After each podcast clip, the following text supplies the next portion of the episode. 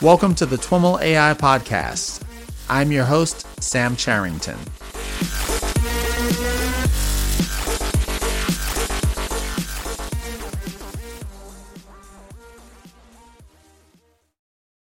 All right, everyone. I am on the line with Zach Lipton. Zach is an assistant professor in the Tepper School of Business and an affiliate faculty in the Machine Learning Department and Heinz School of Public Policy at CMU. Zach, welcome to This Week in Machine Learning and AI. Thanks for having me. Let's get started by having you share a little bit about your background. How did you end up in you know this intersection of business, machine learning, public policy, uh, lots of different areas?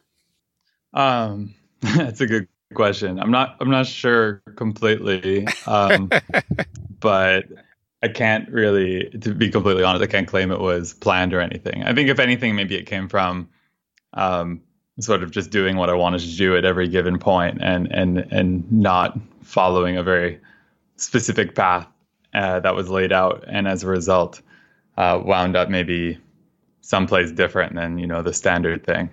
You recently transitioned uh, into your professorship at, at CMU from your PhD. What was that in? So I did my PhD in computer science. Um, I kind of had a circuitous path I guess I had a circuitous path to PhD and out of PhD, but um, I I did my undergraduate in math and economics at Columbia.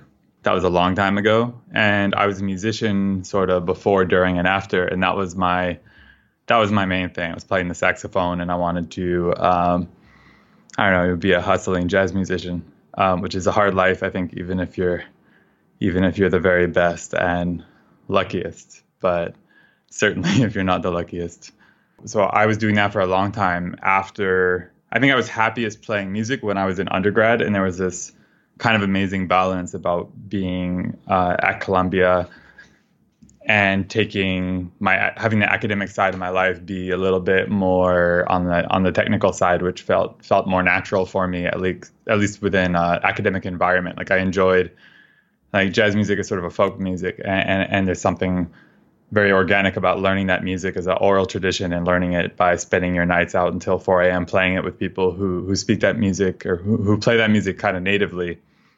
Um, and there was something that I never quite loved about taking classes in jazz music, like in a in a university or conservatory setting. It always felt a little bit artificial. I think maybe other you know other art forms might be more amenable to that.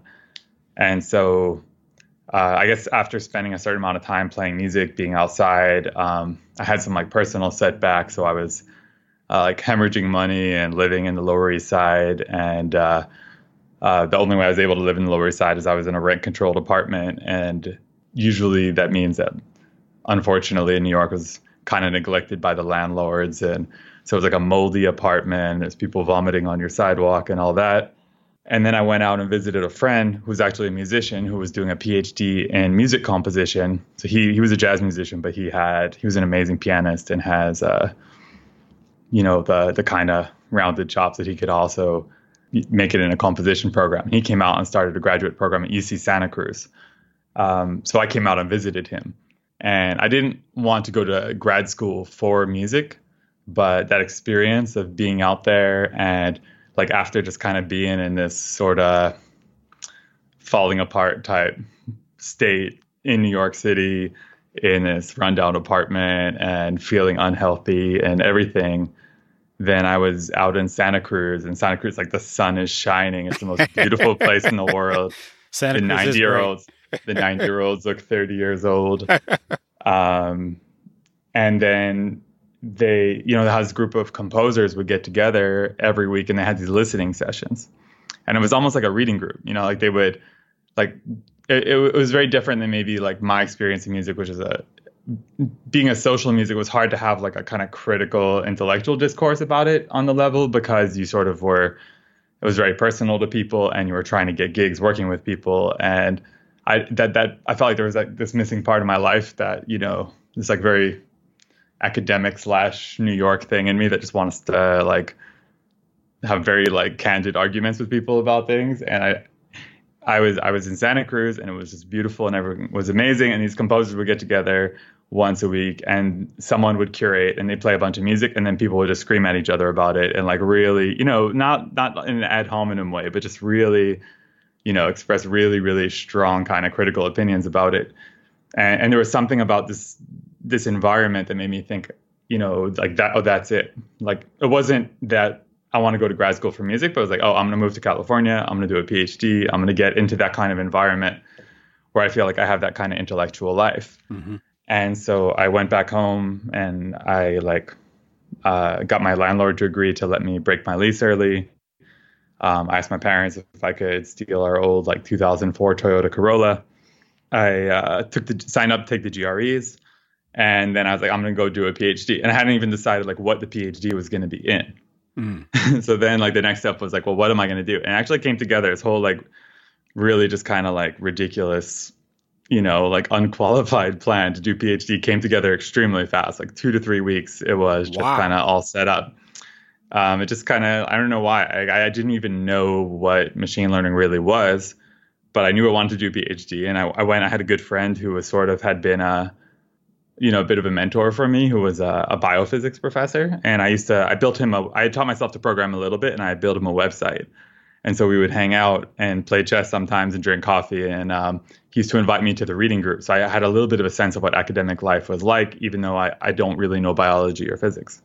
Um, and he was just always, for some reason, he took an interest in me and we were, we were close. And so I talked to him. I was like, you know, maybe I should do PhD in biology. And he's like, you know that's not fun you know like, it's a top it's like that's a top heavy basically it was like that's a, you know it, it's a great job and it's an amazing field if you're on top but he's like you, you know it's going to take you six years to figure out how to be a useful lab tech before you can even start doing anything creative and by that time you're going to be you know you know on your way to 40 years old like that's that's not the route um, and we thought about some more. It's like, what do is I taught, you know, um, I'd taken one or, only one or two undergraduate computer science classes, but somehow that felt like the right thing. Mm-hmm. Like there was something, something just like really. I think I think a lot of people have it. The first time you learn computer science, you learn about algorithms, and you suddenly start learning how to think about how to start formalizing things you see in the real world. How would you model that computationally? And then you start thinking about things like the structure in real world problems that makes them amenable to efficient algorithms. Something about that like kind of clicked with me when I was young. So even if I hadn't sort of followed up on it. Just having these like two or three undergraduate computer science classes made this impression on me, and I, I knew how to program just enough to um, cause trouble.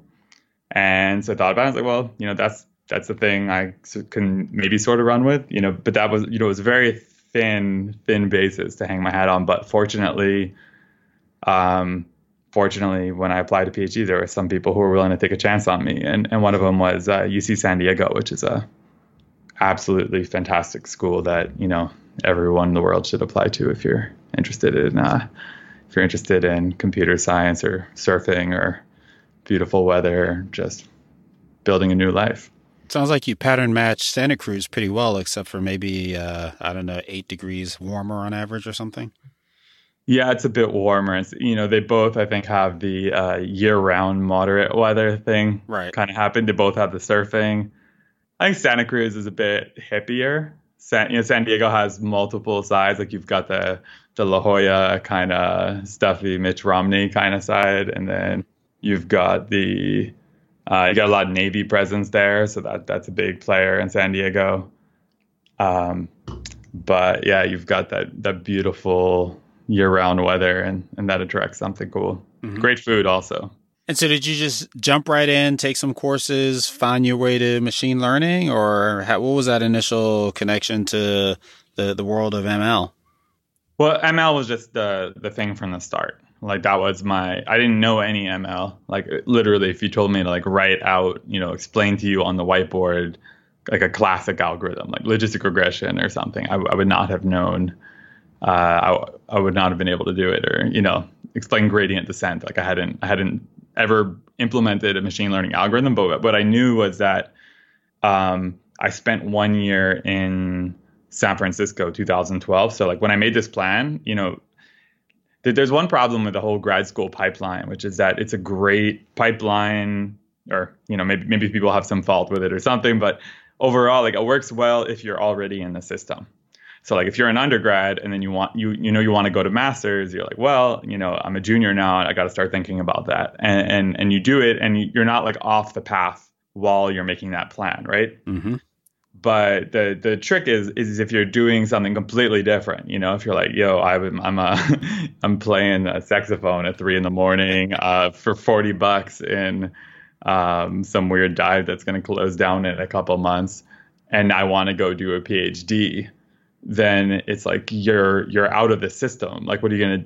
So so so this was like spring 2000, like end of spring 2012 is what you need. That's that's like your last moment to make a move, like a serious like hard hard turn. Even if you play everything right to like get in the PhD for fall 2013. Mm-hmm. Right. So you, you have to kind of not just like have this thing come together, but you then have to somehow stick with it despite not being like in that rhythm for some period of time. So so so my move was basically I knew that if I stayed in New York, I would just keep doing what I was doing. So my move was to like break my lease, sign up for the GREs, get that part out of the way because that was the part that I knew about, and then move to California. And you know I was like, well, you know I'll I'll, basically go to San Francisco, and maybe find a way to be a be a lemming for a startup or something until um, you know while while I'm putting that together. But at least I wouldn't be like in New York, still hanging out till five in the morning, like trying to hustle for gigs because I'd be I'd be out of you know and it just also felt natural like change change your life change your location like to wake up every morning in a new place. So i moved to san francisco actually i did everything weird you know it was a really wild time. Like i moved i lived in one of these uh, like totally could not possibly have been legal. They call them like hacker hostels or something. Oh yeah. Like i, I saw some i saw I, I have this like problem which is maybe part of why I, I have wound up in all kinds of weird situations but if you can cast like a situation as a choice to have an adventure or not have an adventure, and that's like a valid lens on the situation, then I'll choose the adventure. and so, and so I read in, you know, I was thinking like San Francisco, like, you know, whatever, Silicon Valley, whatever, you know, it didn't, it was still a little more romantic at the time. I think in 2012, it wasn't quite as like evil empire as it is now, but it was mm. already pretty expensive and uh, there was these articles in the New York Times about these weird hacker hostels where like people would rent them through Airbnb for like a month at a time, and they were like packed in. And so I went out and I lived like literally in a bunk bed with uh, six people for a month until um, trying to make it big in Silicon Valley. And it, yeah, just trying to yeah, I don't know what it was. Just just found find out what it was. Like I didn't know anyone out there, so like at least I'll meet some. And it was all like Germans. Met like a bunch of Germans who were hanging out for a minute. Yeah, they love their hostels. Yeah, so I moved to California, biked the California coast, and then uh, set up in San Francisco and lived in this weird Airbnb for a minute. And then I moved out to Oakland, and that was great. I actually ended up playing a lot of jazz again when I was in Oakland and getting to know that community. Um, and worked with a startup, and then uh, you know spent a significant portion of my time then um, applying a PhD. And I got lucky that someone took a chance on me. Nice. And so you applied to ML programs?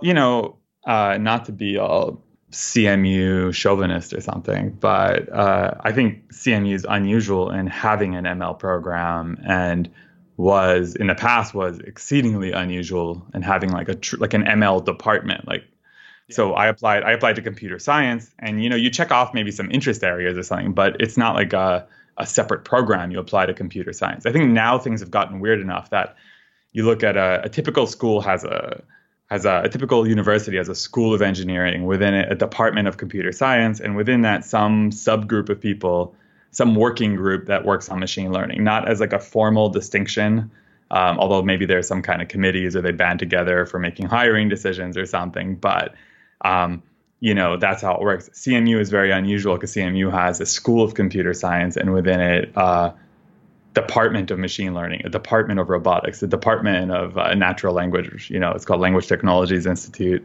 um, department of human computer action and stuff like that. So you know, at the time of applying, most of the places you apply, you just apply to CS um, yeah.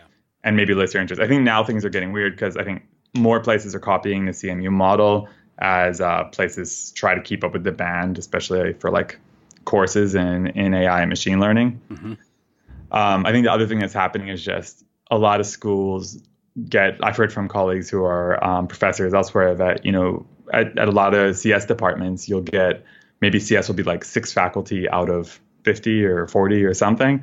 but maybe 50, 60% of the applications for grad school for PhD are people saying they want to do machine learning. Right. So that creates a whole other dynamic where maybe they end up treating it, even if it's not formally a separate application, they have to throttle it a little bit because they're thinking, well, who are these people going to work with, right? Right, right. And the alternatives, you accept them all, you know, and then, and then you know the half of them get the advisor they want, and the other half end up doing compilers or something. Let's maybe talk a little bit about your your broad research interests nowadays. What are you focusing on? Well, you know, I think the lens. I mean, okay, there's a few a few kind of lenses that that I have in research, right? There's um, you know, a lot of people are more applied, a lot of people are more like theoretical or core algorithms, and I kind of straddle that line a little bit. And on the applied side, my my biggest interest has been since before I started PhD, and um, has continued to be throughout. And as a young faculty member, has been uh, working in machine learning for healthcare. So so that's kind of you know if I had to step back and think about not you know papers in terms of like their aesthetic beauty or something, but in terms of like if I could, you know, build something big, like what would the grand vision be? It would be I, I would like to have a positive impact in healthcare, and I think there are opportunities to do it.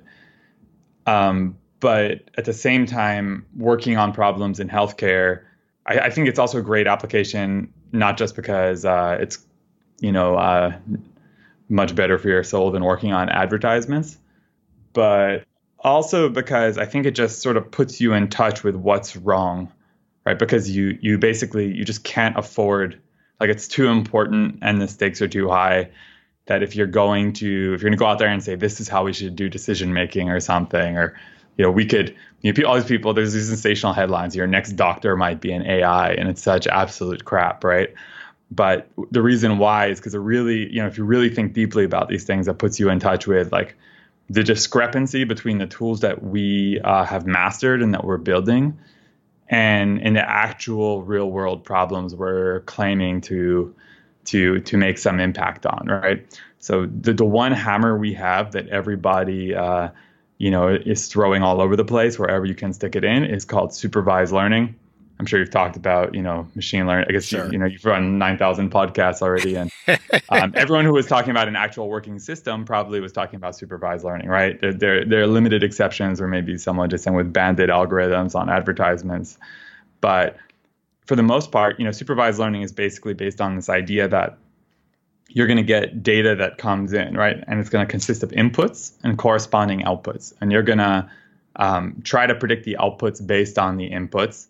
And uh, fortunately, you know, what makes it supervised is that you, for the purposes of training, are going to have this large data set for which the outputs are known. So it's like someone's uh, standing over your shoulder and telling you what the right answer is. And now the big, big assumption is that the the data that you're then going to see in the in the real world, you, your training data was representative of it, right? So like basically, the, the historical data and the future data are assumed to be what we call IID, which means they're like independently sampled from the same exact distribution. Yeah.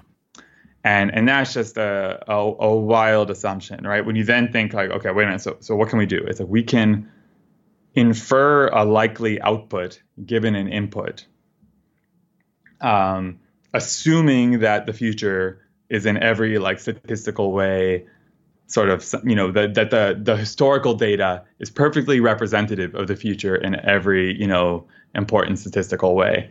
And, and, that's just something that completely breaks down when you look at a lot of real world problems right? So uh, one thing that happens is that just well the, the, historical data is not representative. So so this is a question that you know i think uh, formally we talk about it in terms of uh, we call distribution shift and distribution shift could be kind of benign, or not benign, but um, could just be kind of organic in the sense that it could be that hey, hey, you know, Wednesday is different from Tuesday because it's because it's different from Tuesday, right? So uh, if you're classifying news articles or saying, well, people are, you know, different different stories are trending. Uh, more, you know, if you're classifying by topic or something, there's more sports stories, you know, today uh, because Wimbledon is happening or something, or you know the the women's World Cup, and uh, maybe there will be less uh, one week from now. Who knows? So that that's one way that things change. But then the, there, there's more insidious ways that things change, which is um, the other key thing is that we often, you know, the, the machine learning problem, the formal statement is all about making predictions, but we're often not really concerned with making predictions. We're concerned with um, taking actions, right? It's all about driving decisions. If you're a company, you're talking about automation, and machine learning is coming up as this multi-billion dollar concern, largely because of the hope that you know what, what makes technology that valuable? It's it's something that you can do at scale. It's not because it's just uh, people are doing offline data analysis or you know trying to uh, understand their customers qualitatively. It's because they're trying to drive decisions. Yeah. and once you start making decisions now suddenly you're impacting the world and very often that very same environment that generates your future data. And we just don't have great tools for understanding these kind of feedback loops right once you once you take the data extract information from it and then use it to change the way that you make decisions in a way that you know influences the world. Everything kind of falls apart.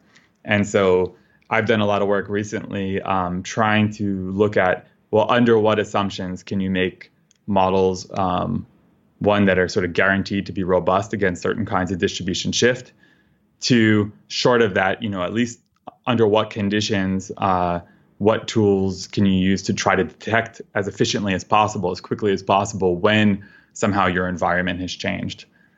Um, and beyond that, to try to sort of gain some qualitative insight into is that is that shift uh, pathological or not? Is it something that you expect to, to break your model or, or or destroy the validity of your predictions? You know, you think about a medical setting, right? Like you're you're trying to you're trying to you know you want to have the the doctor AI. Your next doctor is going to be an AI. It's like presumably they have to be able to make treatment decisions, not just uh, you know uh, predict what would have happened if a different doctor, you know, if if the doctor who would have treated you anyway uh, had done their thing. So that's that's a bit of a nuance. How does that correspond to the distribution shift and the feedback loops that you were talking about? Because I, I think the fundamental premise of, as to your point, most everything we're doing here, which is supervised learning, is, you know, we're going to collect this data that represents the sage wisdom of all the best doctors and train our models on it. And so then if, you know, our models making the, the decisions, you know, that are close to what our, you know, the doctor that would have otherwise done them and does a good job at making those decisions, then everything is good and rosy. Right. The problem is that, well, there's a number of big problems, but one is, you know, what one is that the act, you know, the world is changing naturally, right? And the actual doctor is, has some understanding of of the biology of disease and and is somewhat adaptable in this way, right? Like when we look at the ways that machine learning models break because you you moved a few pixels in an image, um, that kind of stuff doesn't fool a human. So the humans are um, pretty robust, and I think actually this is a and this is something that um, my friend Jacob Steinhardt and I talked about in um, in a paper about some kind of misleading trends or some problematic trends in scholarship. Is that there's this tendency in papers to to sort of make a kind of hyperbolic claim that isn't substantiated by by by the research. And one of the classic ways this happens is people talk about human level performance, right? So the human level of performance, it's actually not it's not quite the right compare. If you're going to talk about um, sort of human capacity. The human capacity isn't just for um, doing uh, doing well in this very very constrained sort of like artificial environment that only exists when you truly have a, a randomized train test split um, the human dermatologist is going to continue to be a good dermatologist, even if uh, the the light contrast uh, slightly changes on the images that they're looking at, right? Or even if uh, the skin tone of the patients uh, is different than it was in the training set. Mm-hmm. Problems where the the machine learning potentially is going to fall apart in a catastrophic way. Mm-hmm. Um, the other thing is, right? You know, so so there's there's an issue even with matching performance because like matching performance you know, when we talk about performance, we're talking about accuracy. Often it's like, well, accuracy is itself a statistic, right? Accuracy is only true. It's only valid assuming a certain distribution of data. And if that's something that could change, like if, if you know the the the patient something something different happens, you know the the patients start coming in with a different distribution of illnesses. Um, some disease starts becoming you know that there's an epidemic. It's not quite you know not every patient. Um, you know you have to make adjustments to um, what what what what illnesses are patients likely to have given their symptoms, things like that. Yeah. Um, the other side is that ultimately, what you'd like to do is you'd like to not. Um, the dream of machine learning is in, in healthcare isn't that we're going to somehow um, replace a bunch of doctors um, and in the process keep healthcare like slightly worse but almost as good right? Like that's sort of what you're talking about when you're like, if you can predict what when you talk about this imitation type learning thing. So so a bigger dream would be that you would actually be able to assist the decision making process, and so you'd be able to like like ultimately the thing that gets most people excited isn't just say, hey, we're going to automate doctors. Um, which you know already maybe misses the point about just how much of the work is involved is is not um, you know taking the the data that's already there and like trying to predict the doctor's decision, but it was actually meeting with the patient and determining which test to run in the first place, you know, which resulted in the data, which actually was already all the work um, that, that the machine learning is not doing for you. So, th- you know, that's another way that is misleading. You know, if we, we insert the machine learning at the end, we think we're doing what the doctor does, but it's like, well, what about those test results? Where'd they come, come from? Well, because someone who ordered those tests. So what you know, um, so then what, oh, we also have to predict which test to order, and then given the test, we have to predict which disease. Given the disease, we have to predict, you know, also uh, which treatment they're going to recommend. And so, you know, if you start, if you actually do a kind of fair analysis that puts together all the compounded errors that pop up, and that account for a world that's constantly changing, things get messy. But then even on top of that, it's like our goal isn't to just freeze medicine at this point in time get rid of all the doctors and then just like put into place a machine learning algorithm that is based on what medicine looks like in 2018. What we'd like to do is to be able to understand um, disease processes better and be able to understand, be able to analyze uh, data using, say, for example, models that don't just make predictions but estimate treatment effects. So that's uh, something we call causal inference. And ultimately, right, you'd like to be able to say, hey, if I intervene and do something different than what the doctor normally would do, what do I expect the outcome would be? Um, or which patients should I assign which drugs? Can I can I you know can we make a dent in personalized medicine? To do that, we're not just trying to make predictions about what people would have otherwise done. We're trying to figure out what are better things that we could do, and that requires uh, causal inference. And causal inference actually now gives you gives you a whole other lens on the ways that humans and computers potentially um, need to combine what they're good at. Because causal inference is not something that you in general can just do um, given offline data and no prior information. Causal inference actually requires uh, certain inductive assumptions, certain assumptions about uh, the causal graph or the mechanism that relates to data or which things uh, listen to which things. You know, for example, like the, you know, smoking causes cancer potentially, but cancer probably doesn't cause smoking. Um, that'd be like a classic toy, you know, textbook example. Um, but building in certain certain kind of advanced knowledge together with um, offline data, you know, then we're able to to to potentially identify a causal effect even without you know running experiments in the wild. But we have to, um, you know, I think ultimately, you know, working on a task like medicine really exposes and, and, thinking about what it would take to actually do something that you could actually run in the wild exposes you, you know, makes you think about those things in a way that I think you know, maybe you should think about it if you're doing recommender systems. But the truth is that even if you don't think about it, um, there's going to be a large company that's willing to throw it out in the world and see if they make more money or lose money. And if they make money, is kind of going to roll with it, even if it's kind of doing the wrong thing, right? So we do that a lot with recommender systems, where it's like, what is the real task we're trying to solve? I don't know, curate interesting content. Um, but what do we actually do? It's like we predict clicks because that's the data we capture. So right. and that's another way we that the contract breaks, right? I've talked about the way contract breaks because the distribution changes because we um, actually interfere in the world, and that kind of messes with um, all the future data we see is now from a different world, the world in which you know customers are interacting with um, this this system that, that that changes everything. But another way that the contract breaks is we're just predicting the wrong thing in the first place because the thing we really care about is something when we don't we don't capture as structured data right? If you think about that, like with uh, a lot of these issues potentially that, that make people worried and concerned about problems uh, regarding, say, for example, racial or gender bias in, in, in, automated systems, another area that I spend a lot of time thinking about and working on. You know, one, one of the, the clear failure mechanisms is the data that you capture, that you model, is the thing that's convenient, not the not the, the the true the true data. It's not the only way that things can fail, but that's one of them. And so you can imagine that you know you'd predict who's going, who to hire based on um, who the people hired in the past, but you know that that's what you measure is is who got hired in the past or, or who how are they rated by the interviewers in the past. What you don't capture necessarily is the thing you actually care about, which is you know how strong a candidate are they, which is a more abstract concept. So we, we end up relying on this thing that we have data for, which is not the same thing. And you know what what is what is that consequence of, of sort of optimizing the wrong thing? And you know, in the case of like YouTube recently, they had the scandal where the, the consequence was sort of curating pedophilia um, or curating naked baby videos for people with this, you know. So yeah, that's uh, you know, I, I, think that that's a especially dark or scary uh, consequence. But you know, this is something we we have to think about is is, is when the contract breaks. Um, you know, and, and I think by you know that sort of forces us to sort of go beyond just uh, the narrow confines of doing and evaluating supervised learning models where mostly the technical content consists of people um, you know just sort of the squeezing out incremental uh, predictive performance improvements assuming the task is the right task and sort of forces us to step back and think about either a more challenging or fundamental task like estimating causal effects or thinking about the consequences of some of these systems like you know, using tools of say economic modeling. And, and that's one thing that's cool about sitting in the business school and having uh, social scientists and economists as colleagues.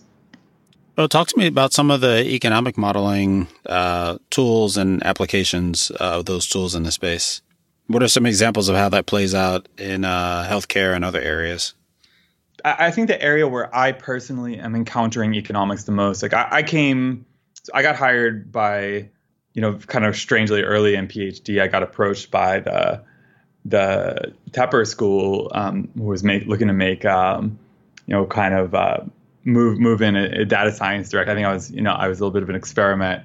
Um, and uh, for for a little while, I was a bit separated. I think um, I wasn't like reading many economics papers or something. I, I was wrapping up, you know, my kind of core like ICML NeurIPS type um, work and and actually what two things that me recently have put me in touch with them is one you know uh, starting to think a lot more about causality you take a step back and say well who's who's doing empirical causal effect modeling in, in the world broadly and it's largely social scientists and you know like applied applied uh, uh economists and econometricians right like this is their bread and butter is mm-hmm. um, there was some shock to this did, did, is it true that increasing the minimum wage uh, um, decreases employment, or is that not true, right? And then you have these various ways of trying to draw these inferences from from um, you know shocks to the system and the natural world, or you know various you know they you know they have a handful of tools that that they're kind of tried and true, like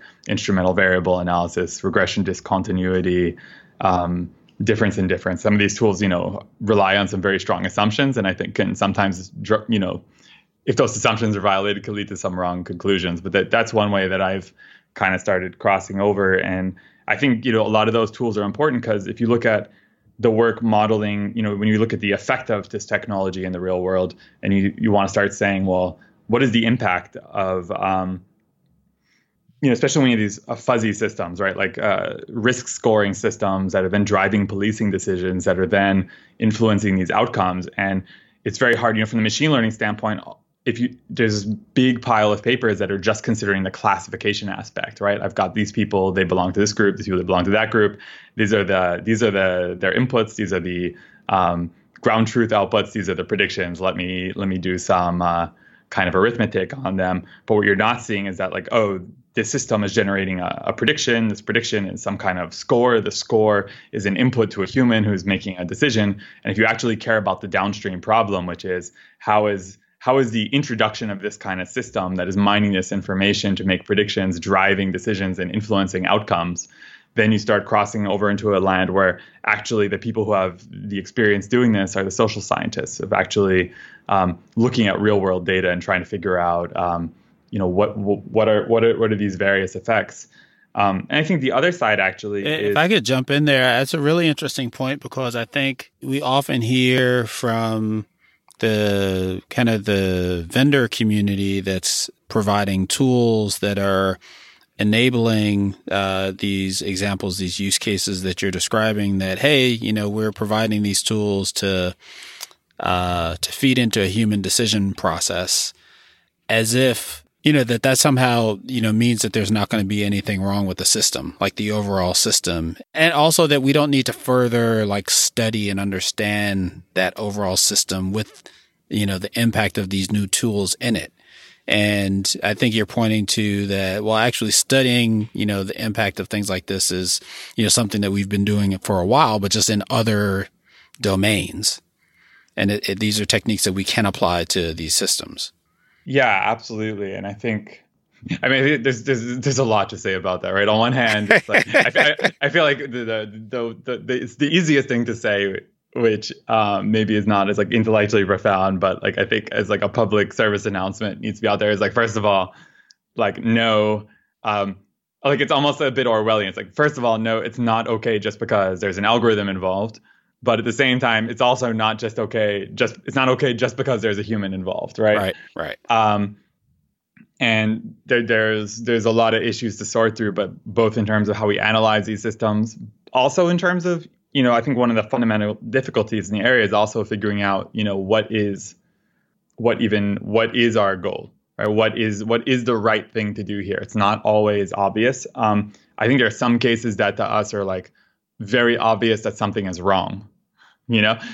But it's not always obvious what is the right basis for making certain kinds of decisions especially when there's certain kinds of like intrinsic uh, trade-offs. So, okay so, so so there's questions about what's the right thing to do. The other thing the other problem is it's also okay so the, the big meta point there i think also is that hey the, these aren't new problems that emerge just because we stuck an algorithm in there.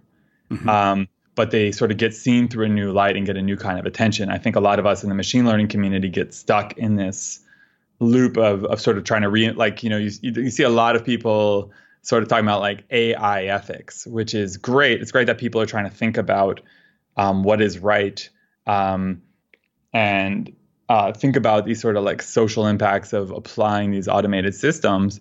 But at the same time, a lot of people are doing it because there's a little bit of a bandwagoning effect going on, right? Where a lot of people are jumping into it kind of completely oblivious of the fact that people have been mulling over like what what are people you know what, what are people's rights and what um, what what is like an ethical way to to engage in a lot of these systems even before machine learning was introduced mm-hmm. um, and i was actually i had the benefit of uh, in early June, Cynthia Dwork, um, who's uh, an absolutely um, inspirational researcher. Um, she's the inventor of differential privacy and one of the mm-hmm. pioneers in the more algorithmic fairness world.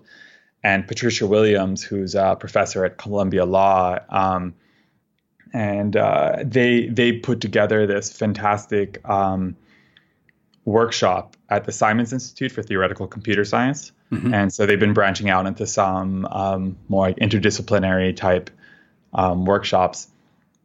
And this one was uh, about sort of uh, the you know race and data and and and and injustice, and brought together people from. I liked it because you know you normally have this spectrum that brings together people who are working in um, computer science ML and then like computer science ML adjacent. Like, you know, the the I feel like there's a sweet spot that like the the spectrum for inter- interdisciplinarity runs from like uh, information school type technical social scientist to theoretical computer scientist and that's the spectrum which is great that's still very broad and it's a wonderful set of people that i consider to be like in large part a lot of my you know my home like the people who you we'll meet if you go to like uh, FATSTAR, right, the Fairness, Accountability, Transparency Conference.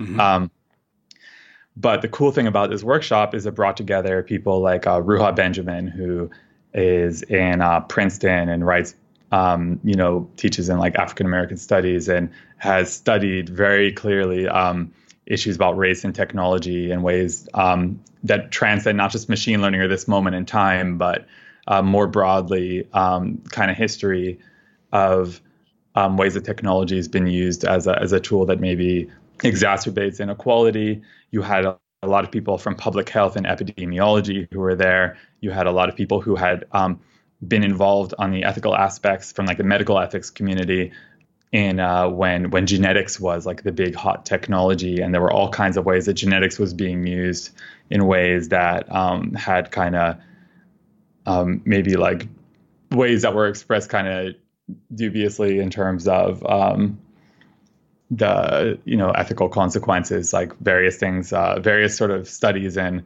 population genetics that were sort of sort of like neo eugenicist type uh, work, and um, you know there there there's been a, a, long history here that is outside machine learning. I think is you know where we came from this, and um, being in touch with that and and you know sometimes it's actually a surprisingly you know when, when you come at it from the perspective of like us you know people a lot of people who are who are first thinking about these things and haven't like learned to um are, are only first thinking about it and, and, and in a relatively immature way and go to an area um, people who've been looking at say criminal justice and um, thinking about it and in, in a very mature way over a very long period of time and have a really deep understanding of the the kind of systemic problems in a way that goes beyond just um, kind of some trite formalism that maybe fails to capture the the kind of like institutional level issues. Then um, I think that you know there's a lot to learn there. And I think you know this is also you know one of the big things that came out of it for me from that workshop that was I think um, a really kind of profound insight was that we have a tendency in the technical community to try to reduce things to some kind of abstract problem. But there's a big danger that we can actually, I think a lot of us, even a lot of us sort of purporting to work on problems of algorithmic fairness, but through a technical lens, by not understanding the broader context and not understanding the kind of systemic problems, like it's not just a matter of making the false positive rates equal between two groups or something like this, but actually understanding um, you know, st- stepping back of like, w- what does the data even mean, right? Or where was this data collected, or what, you know, um, truly asking um, the kind of foundational questions about the broader system in which the kind of this formalism is embedded, we run the risk of of actually doing uh, what some people are calling fair washing, which is that we could like take these fundamentally flawed systems where maybe the the precise way that machine learning is being used there, there's something fundamentally wrong with it. And we could go in and say, oh, you know, I'm I'm into machine learning, I'm into social good. Let me uh, let me do some work at that area and come up with a little tweak on the. You know, there's a danger of coming up with just a, a small tweak on some existing algorithm, right?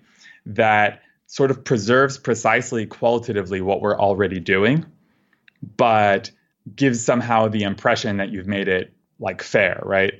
I mean, that's kind of reflective of a broader argument, I guess, that's happening in the ML research community at large. The the extent to which, you know, the you know these kind of revolutionary advances versus you know incremental, you know, with regard to publishing papers, like you know the we're you know a lot of the papers that we're seeing are kind of incremental application of some new training technique or something like that. And there is some commentary that, um, you know, we're, we're seeing kind of this huge exponential growth in the number of papers that are published, but some are arguing that the field isn't advancing, you know, accordingly.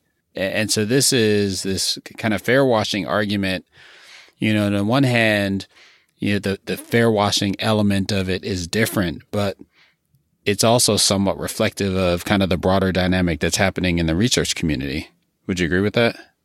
Yeah. I mean, I, I think the the broader thing that is kind of endemic is um, I think there's a lot of trends in the community, um, largely due to the success of the field and the fact that it's grown in such a um, really, I don't know if it's unprecedented in the scope of all fields, but it's unprecedented maybe in the scope of of of AI, machine intelligence, that has sort of resulted in this weird situation where the the review system is buckling a little bit.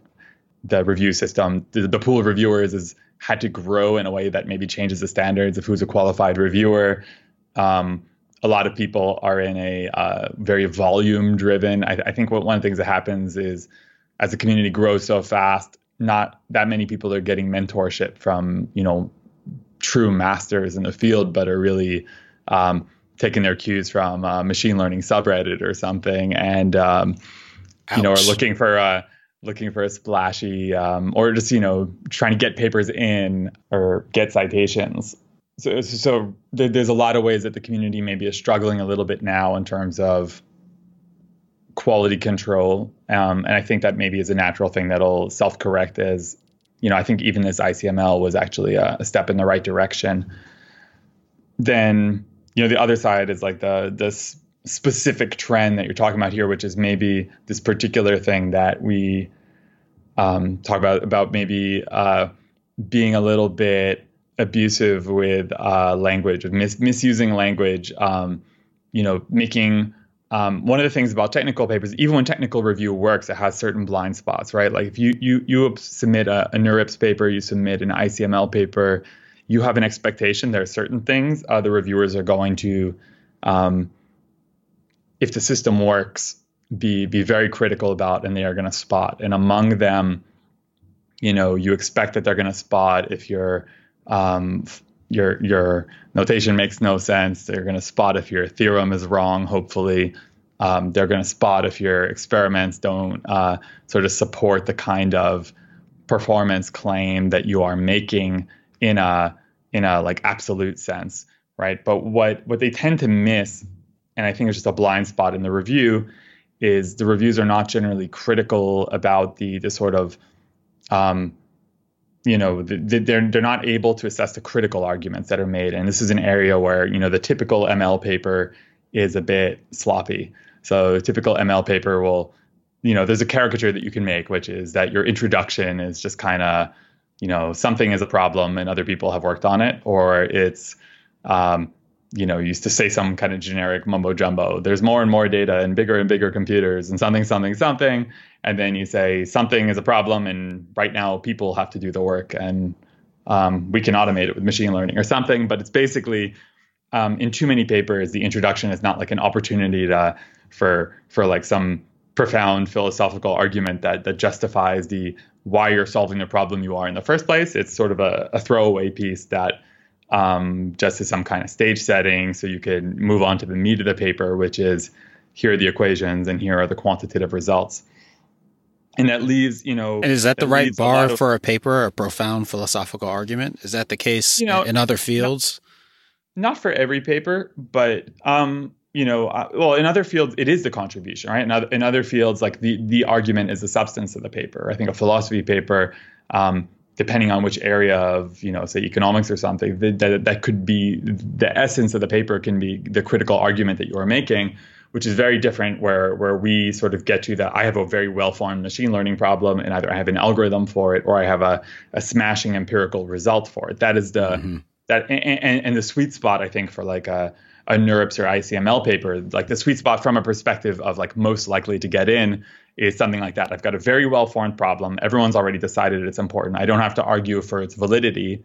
And then you have the real sweet spot would be you had a just enough of a algorithmic contribution that there's a non-trivial theorem in there and then you also had some amount of experiments you know because there's one of these things like whoever it's whoever doesn't like your paper the most it probably is going to get it you know uh, you know, like there's some argument. I, I don't know. You know, I don't I don't know if this is truly true, but you know, there's maybe an asp- a nugget of truth in it that like a paper doesn't get accepted, it gets not rejected or something like mm-hmm. that. Mm-hmm. And so this way, it's you know the person who would say ah you know, the, the, you know there's no real experiments. I don't know it really works.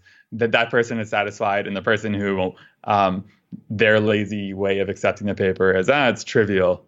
They they get the they get the math that they're looking for, then everyone is happy. Mm-hmm but but you know I think I think the language is a bit of a blind spot. Like for example, it's extremely difficult um, to publish uh, a position paper, no matter how well argued it. I, I, think if you if you submitted a an eight page essay that like really meticulously picks apart, say, the foundations of of some kind of problem or some kind of application of machine learning in a way that is extremely knowledgeable or well researched or whatever, I think you'd have virtually no chance of getting it accepted at ICML or NeurIPS. I think the NLP community is a bit better. Like some of their conferences will explicitly, if not, you know, say that's the number one priority, and I don't think they should. It's a technical conference. Well, at least include position papers as like within the mandate of the conference. Um, where you do have a little bit more license for something like that is a lot of workshops are friendlier to that kind of material. But you know, I think the danger is what you end up getting is what you get is a technical paper that maybe maybe it makes technical sense. I mean, even even there, I think we have some weird issues, but that's a whole other you know topic. Um, but you know, even say the technical content of the paper makes sense. What you have is a problem which is ostensibly valuable in part because of the virtue signaling that it is addressing some important real world problem, right? Mm-hmm. So, so, so you start from that point, but then um, the claim maybe you know the paper says like uh, we make uh, our algorithm fair by doing whatever you know? This is the fair the fair dqn the fair gan the fair uh, whatever it is. So the the claim like from the title from the very title of the paper is the claim is somehow we have satisfied whatever it is this thing this thing called fairness. Fairness check. You know we've made the ethical the ethical reinforcement learning agent or something like this. Mm-hmm. So like the claim is sort of at the at the outset is not it's not like a firm technical mathematical claim. It's sort of like we solved ethics or something like this. And then the introduction very often, you know, for for and I'm not saying every paper is like this, but I think there's a pattern where the, the motivation might might either be, you know, on the worst side it could be, you know, there's plenty of work that's just like babbling. But on the other side, you could have work that is even intelligent, but it's just that the the applicability to to that real world problem that you're claiming that you uh, solved is just missing or it's not there or you know it's there there are serious caveats that need to be stated. Um, and then you know you have this these weird things that you like you have to argue that your your quantitative result is correct. You have to argue you have to be meticulous about laying out like how you did your splits between train validation test data. Um, how many runs did you do? Um, you know make sure that your uh, work is is reproducible by by communicating certain technical details. You have to put the proofs for the theorems. You can't just make a outlandish claim that some mathematical fact is true. You have to you have to prove it right? But then there's things that you don't have to prove. And i think these are subtle ways that that things go wrong. Like for example you don't have to argue for what you call something. And some reviewers might get pricked or they might be particular about language but i think a lot of people are willing to let that slide um, and and this becomes, I think, especially a problem in this new dynamic where um, the research isn't just among the research community, right? It's not just technical research that's being read by PhD students. There's this weird loop between research, um, industry, uh, governance, and uh, a huge part of that is the popular press. Mm-hmm. And so you wind up in a system where it's like people uh, are maybe motivated. I think I think you know people I don't think are malicious. I think you wind up with someone maybe motivated by a genuine desire to uh, do something that they feel has more um, social, you know, sort of some kind of positive social impact or something like that. But then they start working on it and they think, well, um, you know, how am I going, you know, what would be a good title for this paper? It's going to get people to read it or something, you know? And, and, they're not necessarily thinking like, hey, I'm making a claim that this is this thing that solves this, there's this real world problem. And I'm making a claim that this uh, algorithm that I'm putting, which solves some very uh, sort of like toy, very reductive version of that problem um, that, uh, you know, that has some applicability to that, that, that real world situation, which it might not, right? And, and then, you know, people, you know, like you know, you put out this thing like, um, I, you know, I'm gonna, you know, my, my thing will tell you if your algorithm is fair or whatever, without even being clear about have we even addressed like the right ingredients? Are we even speaking in the right language to be able to capture something like that? And do we even access the right data or any any of that? And then it gets picked up in a story and say, you know, oh, uh, you know, for example, like IBM has been a bit of a a bit of a uh, like cavalier actor in this way, right? Both with this, both with medical and with fairness related things, right? So, so IBM um, did this thing where you know with Watson forever, where they kind of made people think they were solving fundamental medical problems when they really didn't have they didn't have the goods to back it up, and then now it's like, oh, we're getting ahead of the fairness thing, which is you know, it's mm-hmm. great that on one hand, you know, they're running this ad campaign, they're raising awareness. That's one thing, but on the other hand, they put out uh, like an open source repo, and they made it sound like, hey, you know, here, here's a set of algorithms that'll make your stuff fair. Um, and, and, the big danger, right, is that someone would use that and think that, like, okay, that that that'll clear us. And, and, and where it gets even crazier, and, this maybe ties into a paper that I wrote uh, recently with Alex Chouldechova at the Heinz School of Public Policy and Julian McAuley from UCSD, is that you know sometimes the algorithm actually could be super horrible from from any i think like reasonable ethical standpoint because people have miscast the problem right? Those simplifying decisions that you made that sort of seemed intuitive from setting up a toy problem when you weren't thinking about any real world data might actually result in something that's absolutely horrible um, that you would never want to use right what are some examples of that? So here's a problem. In the in the united states our sort of perspective on like discrimination in a, in a lot of contexts is, is informed by um, Title VII of the Civil Rights Act of 1964. now, now that gives I think our dominance in the research community means that maybe like the overall like fairness work is a little bit skewed by technical interpretations of United States law versus other countries which maybe have their own legal precedent. Mm-hmm. Um, but that that you know that's that's where I think a lot of like thinking um, comes from.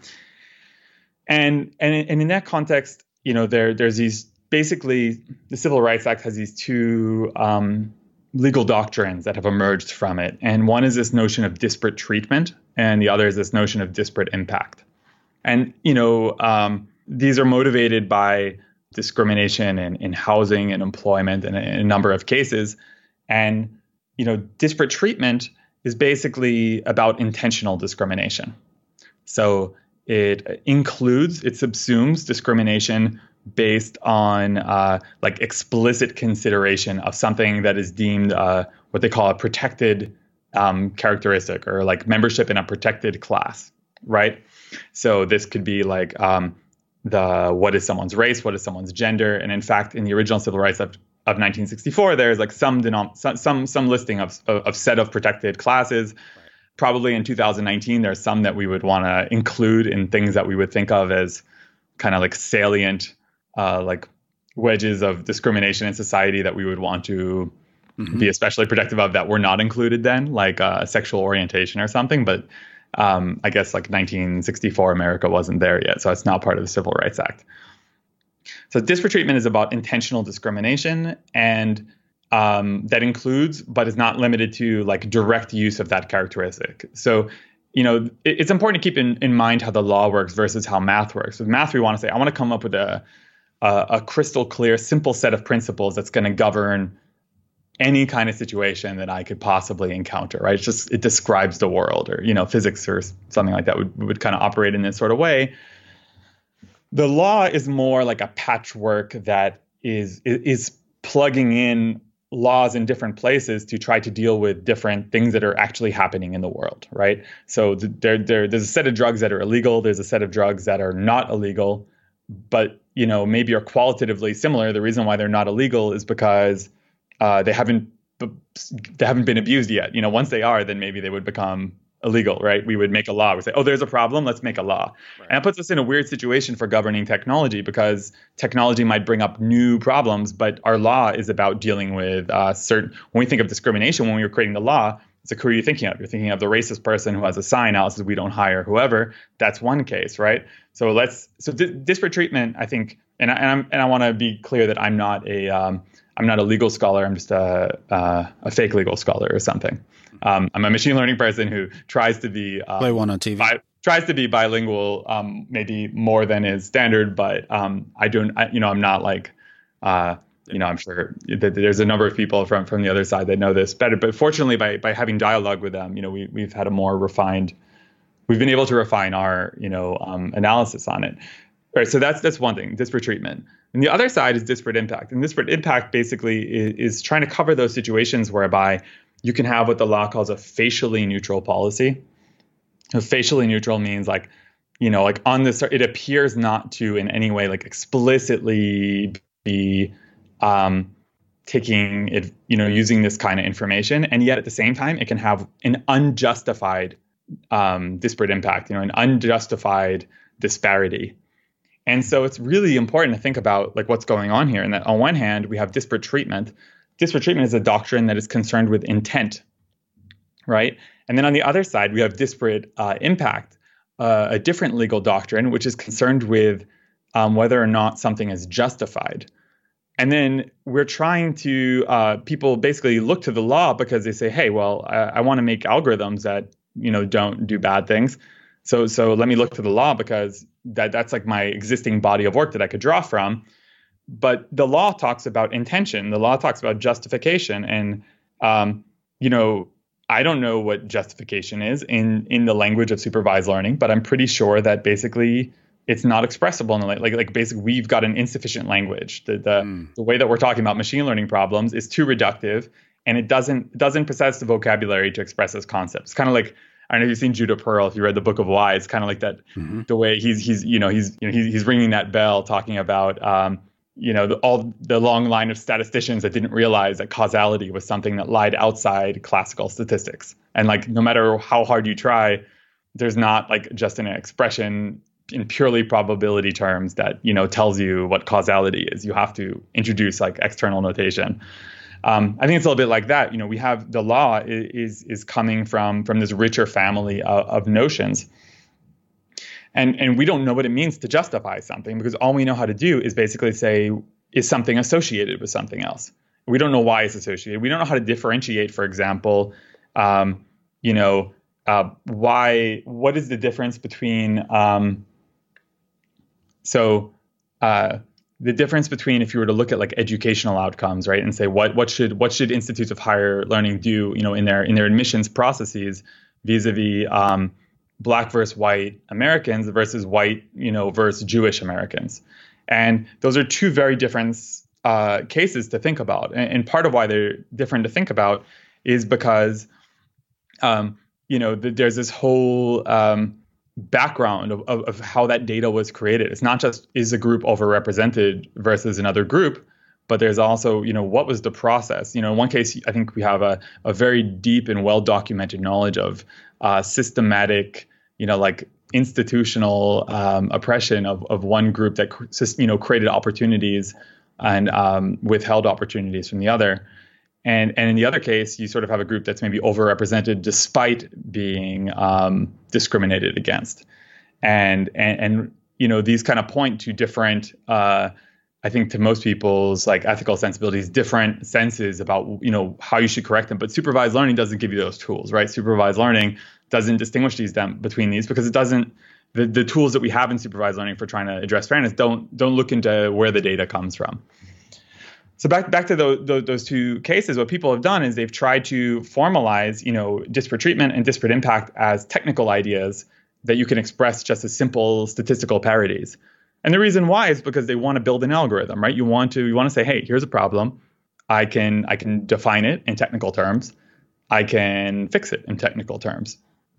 So the way people interpret disparate treatment in technical terms is they say um, uh, disparate treatment says explicit use of the protected class or intentional use of the, you know, intentional uh, kind of discrimination on that basis, even if you know it's not you know used directly. Well, we well let's throw out the intentional part because we don't really know how to model intent. We don't know what that means. It's not even clear if it means anything in the context of a supervised learning model. You know, whose intent are we talking about? The human, the, model. So you throw that part out, and so then disparate treatment just becomes blindness. So it means we just don't use that feature. Right. Then disparate impact, on the other hand, we don't know um, how to deal with the justification part because justification has we have to start thinking about where the data comes from. We have to start thinking about what does it, you know, we, you know that's too it's too philosophical. So let's right. throw out the justification part. Let's just look at demographic parity. Right. Then, um, among other things, you know, you say, well, um, let's say that I wanted to uh, minimize the demographic disparity between two groups while as much as possible maintaining the accuracy of the model, right? How would I do that? And it, the answer is actually simple. It's I would go in there and explicitly um, set the thresholds of the groups differently so that I would accept more people from one group and slightly less from the other than if I had just like run a supervised model and set a universal threshold. And um, by doing that, you would actually like optimally trade off, you know, the demographic parity versus the accuracy. And then what people end up saying is, well, but we can't do that because we want to we don't want to have disparate treatment. And the question is, is it disparate treatment if it's in the service of diversity? Mm-hmm. Um, and that actually becomes this actually you know it's, it's, so so the big problem like where we you know we actually ran into our own problem and got to work through this issue is that fortunately we the set of authors we had friends who are in the legal community who work on these issues and are really passionate about them and are annoyed when they're talked about the wrong way from the technical community so they came back to us and said well you know you can't you can't have legal disparate treatment. I'm like, what do you mean? You're like, well, it's by definition, if it's legal, it's not disparate treatment, right? So there was this there was this kind of tension of mm, so disparate mm-hmm. treatment then doesn't actually mean blindness. Disparate treatment means it's unjustified. Right. It's like disparity. it's not like have, having disparate treatment isn't just not being blind. It's like having disparate treatment means not being blind in a scenario that's like illegal, unless it's somehow right. overwritten and considered to be legal. So what we've done, I think, the, the big danger is we've we've overloaded these like reductive technical terms with the uh, name of the legal doctrine. So we've purported, you know, at the end of the day, we say we've solved, you know, we've we've we've solved disparate treatment, we've solved disparate impact. But what we've solved is like these sort of toy statistical parities. We, we've characterized these trade-offs. It's useful work, but the big danger, I think, is that we end up sort of misrepresenting to the public like we've solved like a legal conundrum, and we haven't, right? So what we ended up looking at is so, what then people do, right, is they, they they say, well, you can't have disparate treatment because of losses. You can't, even though actually you can potentially, uh, you know, and this is, I think, people. There's all kinds of other arguments, like people are wary of doing anything that looks like affirmative action or calling it affirmative action, whether or not they believe in affirmative action, because there's a worry that you know even though affirmative action is legal, that um, small changes in the composition of the Supreme Court or something could, or you know, could, it could be in a precarious state. So you want to come mm-hmm. up with a mm-hmm. solution that doesn't rely on. That's a that's a separate issue. For, I think from more from like a strategic mm-hmm. angle in terms of pitching policy than from a technical angle. But what we end up doing in this paper is basically look at this problem of like one first how do how do these how do these technical notions relate to these um, legal ones, but then even further, when you try to trade off uh, having you know this representational parity, this demographic parity, or or what we call you know what they call satisfying you know disparate impact or not having disparate impact, um, but you know is actually this like demographic parity in a statistical sense with accuracy, and you try to do it without explicitly looking at the group membership, you come up with these algorithms that have very very strange behavior. And so we start analyzing, you know, what, what's the behavior of these algorithms? And two, uh, two really weird things happen. One is that basically, well, you have all these features that are sort of predictive of whatever is the protected attribute, right? So correlated to. Essentially. Yeah, right. Which yeah. is sort of why you have a problem in the first place, right? right? Why, why disparate impact is a problem in the first place is that well, it's not enough to just not look at that feature because it's associated with with a label, it's associated with the other covariates, like everything's all entangled. If it's perfectly entangled, like in the way that like you could just with 100% accuracy recover that feature, right? Then it turns out, well, because the optimal thing is to just ex- set a class dependent threshold, like, and just move the threshold to sort of in a diversity promoting way, um, that's what your model is going to do anyway, right? If your model is expressive enough, that's explicitly what it's going to do. So, you know, you've done all, you've jumped through all these hoops to pretend that you're doing something else, but it, w- when the feature is fully recoverable, you're going to end up doing that exactly anyway. So you're only kind of pretending to do something qualitatively different, in which case, why bother? Um, but then the the more troubling case is what happens when you know everything's correlated but not perfectly. Like you can only imperfectly infer someone's gender say from their non-protected traits. Mm-hmm. and then the weird thing that happens is that if you take a lot of these algorithms off the shelf and you apply them on data so we looked at cs admissions data and we said what if we wanted to increase the number of uh, women admitted relative to men?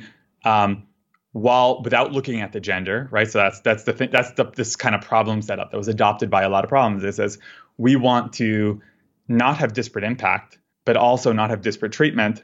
You know, keep in mind I'm like using uh, scare quotes because that's not you know they're not really talking about the legal doctrine, but about the. So we we we tried to not use those terms. So we called it impact disparity and treatment disparity to be like just you know and explicitly say in the introduction like you know th- we use this to just be clear we're not talking about the the legal doctrine so if you say, I don't want to have either of those, and subject to that, I want to maximize accuracy, what happens? And what ends up happening is the model implicitly is trying to infer what is the what does the gender say. So in our case, it was gender was a sensitive trait. And then it's trying to use the inferred implicit gender to, to flip decisions. So mm-hmm. basically, you know, you look at what was the threshold that you would have had anyway, and you have some people that are a little bit above the threshold, some people that are a little bit below the threshold, um, both among you know the men and above the women. And what basically what the model's doing is it doesn't know which are the men or the women. It knows which ones it thinks are more likely to be men or more likely to be women. So end up being, if you look at as compared to the unconstrained model, whose decisions get flipped, and it's well, one because there there's an inordinate amount of men in the CS admissions data. Um, it's it's largely just men having their decisions flipped from men who the model thinks are women having their models flipped to positive and men who the model thinks are men having their very confidently having their decisions flipped to negative. And then there's also some flips of women who and, and, and women who the model thinks are men might get hurt by the algorithm. Mm. and women who the model thinks are most likely to be women but are a little bit below the threshold are, are benefited by it. Um, and then you think well you know what you know if you step back if you think in terms of supervised learning and you just think hey what i care about is that there's some group level justice then you know in, in that through that lens you think you might still say this is I, you know this is worth it. This is okay right? Even though it sounds asinine. More yeah even though it sounds a little bit weird especially when it's like well we could have just gone in there and just set the thresholds a little bit differently and just you know, like our goal was we wanted to increase the representation as a group. Like why aren't we just doing that?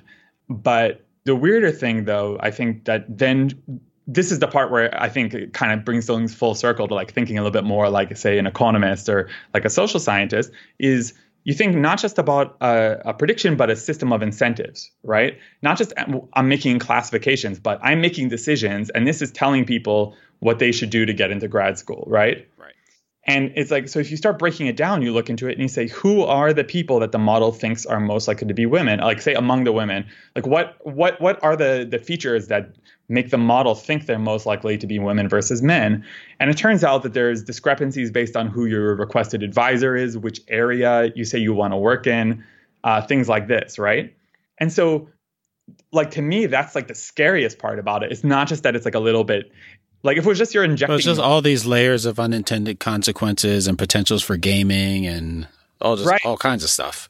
And even more than that, right? Because it's not just in, like unintended consequences. It's like well, who are the women like how do you how do you benefit from the, this policy as a woman you have to be in the field in which women are already well represented so that it's um, in the subfield so that it, the, the algorithm knows that you're a woman mm-hmm. but mm-hmm. the women who are actually hurt by it are the ones who are like in the field that is underrepresented mm-hmm. those are the mm-hmm. ones who are hurt because the model thinks they're men right so um, or thinks they're more likely to be men and therefore thinks it's more likely to get more credit towards its like you know equality constraint by rejecting them and so the danger here um, and so like i don't mean like i want to be very clear that one i think we need to do something to address these social issues and um, i think it's like a pressing concern of our time um, and i'm all for it i also think we need technical people working on it and um, thinking about these problems and and even investigating the potential of technical solutions.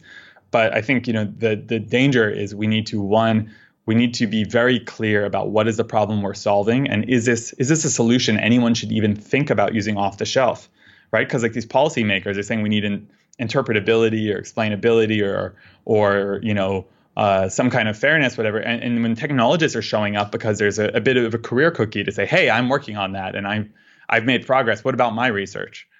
The big danger is well, what what if what you're doing actually is really bad? Like, would be really really bad for anyone to deploy that, um, compared to even doing something kind of naive, right? And and we have to be, I think, just really careful that we don't like sort of create this uh, sense that like we've we've solved this societal problem in a way where like oh you know you could outsource the judgment to us we don't need we don't need the the kind of think about it in a mushy way, it's like we, we've actually turned this into a technical problem and solved it. So, so you know, like you know, outsource outsource the the the like really really um, pertinent like debate that needs to happen to society to uh, the technocrats or something.